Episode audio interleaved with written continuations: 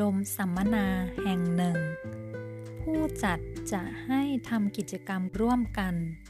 นั่นก็คือให้แต่ละคนยืนตรงหน้ากันและกัน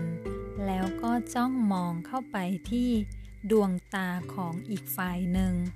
โดยที่ทั้งคู่ไม่ได้รู้จักกันมาก่อนทำเช่นนั้นอยู่ประมาณครึ่งชั่วโมง แล้วหลังจากนั้น ก็มาประเมินผลว่า คุณเห็นอะไรในตัวของคนที่อยู่ตรงหน้า และเมื่อมีการประเมินออกมาเรียบร้อยแล้วว่าเราเห็นคนตรงหน้ากำลังรู้สึกอะไรกำลังคิดอะไรและมีลักษณะอย่างไร ผลของการทำกิจกรรมกลุ่มนี้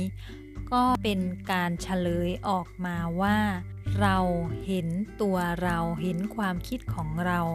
ในตัวของคนอื่น นั่นก็คือไม่ว่าเราจะให้ความหมายอย่างไร ไม่ว่าเราจะเห็นคนตรงหน้าเป็นอย่างไร นั่นก็สะท้อนถึงความคิดของตัวเราเอง สะท้อนถึงภายในของตัวเราเองที่เราเห็นในตัวของผู้ที่อยู่ตรงหน้าของเรา ดังนั้นเราไม่ควรที่จะไปตัดสินใคร เราไม่ควรที่จะไปว่าให้ใคร เราไม่ควรที่จะไปกล่าวโทษใคร เพราะคนตรงหน้านั้นก็สะท้อนให้เห็นถึงภายในจิตใจของตัวเราเอง ภายในความคิดความเชื่อของตัวเราเอง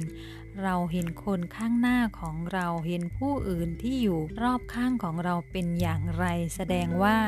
ในโลกภายในของเรา เป็นอย่างนั้นเราจึงมองเห็นสิ่งสิ่งนั้นในตัวของผู้อื่น